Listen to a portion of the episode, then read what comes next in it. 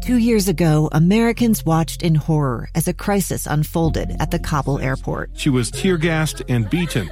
Images of thousands desperate to escape Taliban oppression filled our news feeds. More than 80,000 Afghans made it to America.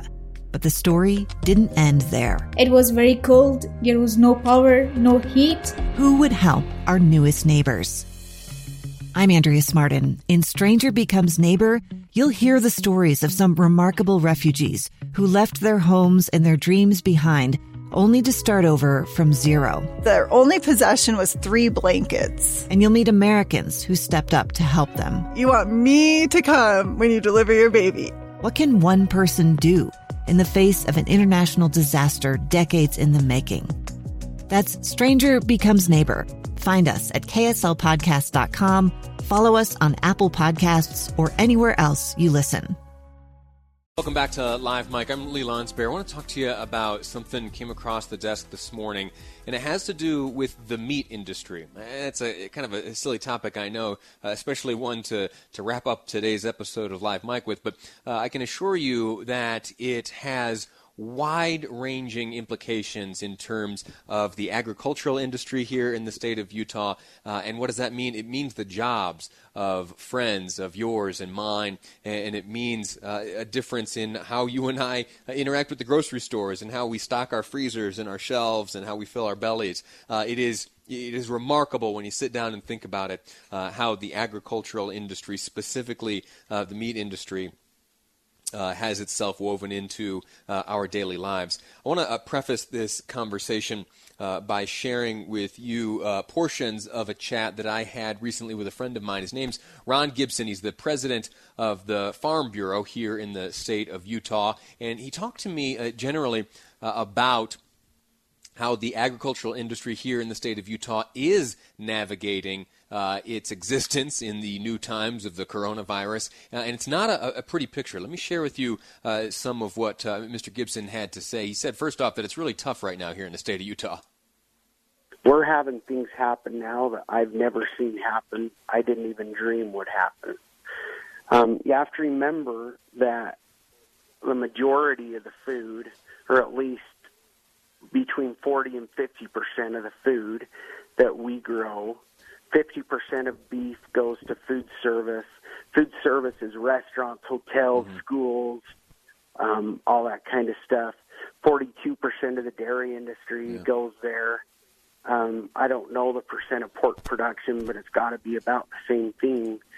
And and between 50 and 60 percent of our sheep production goes there.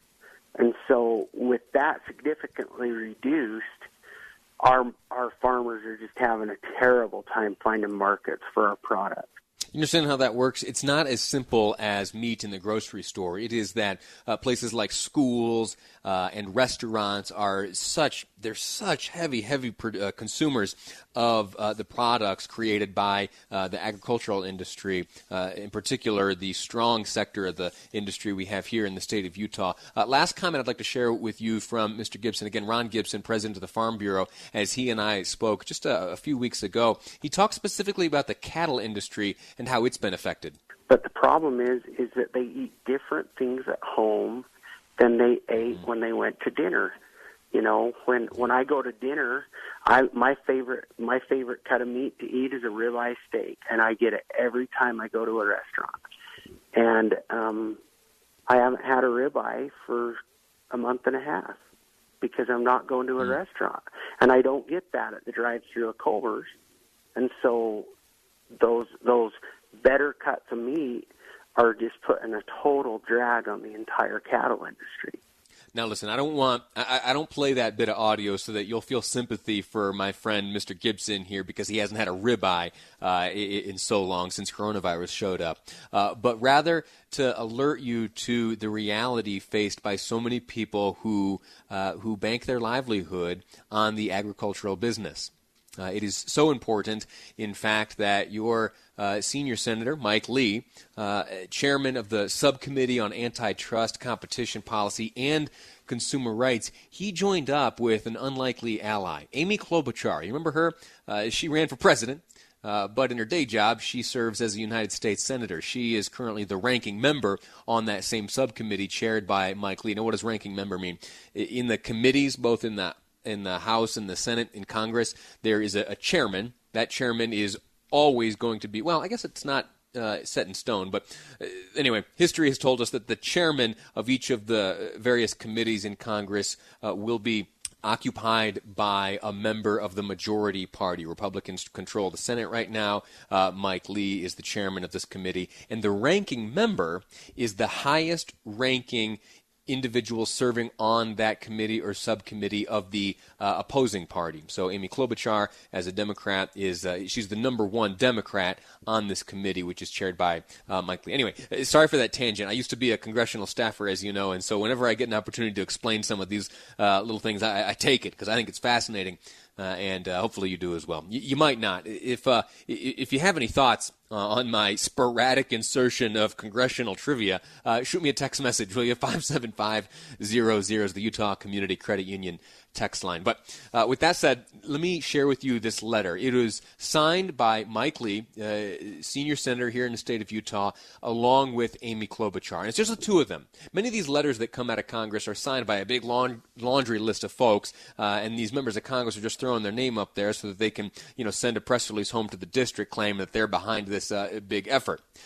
Take note of that. If the list is very, very long, uh, it means it's an important issue, uh, but the responsibility borne by each of the signatories of that letter uh, may be diluted a little bit. There's usually one or two individuals, one or two members of Congress responsible for these letters, and then everyone else is just, hey, you know, that's a good idea. Let me put my name on that. Uh, so anyway, a little bit of trivia there for you. This, in this instance, this letter uh, is signed by only two individuals, Mike Lee and Amy Klobuchar, and it is addressed to William Barr, Attorney General as well as the chairman uh, of commodity futures at the Trading Commission, uh, uh, an individual named Heath Tarbert. And then lastly on the re- list of recipients, we've got Sonny Perdue, Secretary of Agriculture. Let me read to you a little bit of this letter, and it explains itself as to why these two senators feel it is so important that these individuals, namely Sonny Perdue and William Barr, uh, take action. It reads, uh, in part, the coronavirus pandemic has exposed troubling vulnerabilities in our meat supply chain that are harming both American livestock producers and consumers. We urge you to work to identify the root causes of these disruptions so we can work together to implement appropriate solutions. As Americans have gone to buy groceries during this pandemic, they have often been confronted by higher prices for beef and pork products. I can tell you, uh, this is Lee speaking to you again, not reading the letter. Uh, that is accurate. I, have experienced that. Uh, they have often been confronted by higher prices for beef and pork products, or in some circumstances, nearly empty meat cases. I've seen that as well. With many restaurants now closed, food suppliers have struggled to adjust to new consumption patterns to the detriment of consumers, as well as participants up and down the meat supply chain. Livestock producers, especially independent livestock producers, are feeling the pain of these disruptions acutely.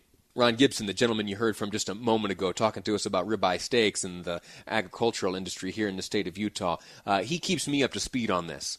And what is described here by Senators Lee and Klobuchar is exactly accurate. Uh, the disruption to uh, this, or the disruption to the supply chain, has meant that the livelihood of countless Utahns here uh, is absolutely threatened, and in some cases has been impacted so negatively that it may not recover.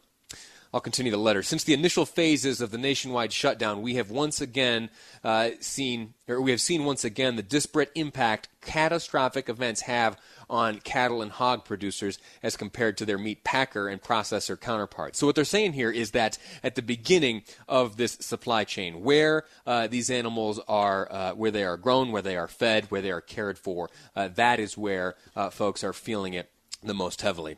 I'm going to jump forward to the ask, they call it, uh, and that is what Chairman uh, Mike Lee, uh, along with Ranking Member Amy Klobuchar, is asking of Sonny Perdue and the Secretary of, uh, or the Attorney General, rather. The, we recognize. Again, this is Lee and Klobuchar. We recognize the complex nature of these markets and potential multifaceted causes of these supply chain disruptions that disproportionately impact livestock producers, such as uh, dominance of formula pricing, blah, blah, blah. There also are allegations of potential market manipulation or anti competitive conduct. In light of the above, we ask in your respective capacities that each of you investigate the vulnerabilities in these markets uh, and the vulnerabilities which have been exposed by COVID 19. So uh, we will likely be speaking to Senator Lee later on in the week to get an explanation of this and to see if he has yet to receive a response from Attorney General Barr uh, or Secretary Perdue. Uh, we'll keep you apprised on that. It's important stuff uh, to you and me and to so many Utahns who draw their livelihoods and depend on the agricultural business. That's it for today's episode. Next up on KSL News Radio, it's Jeff Caplan and Jeff Caplan's Afternoon News.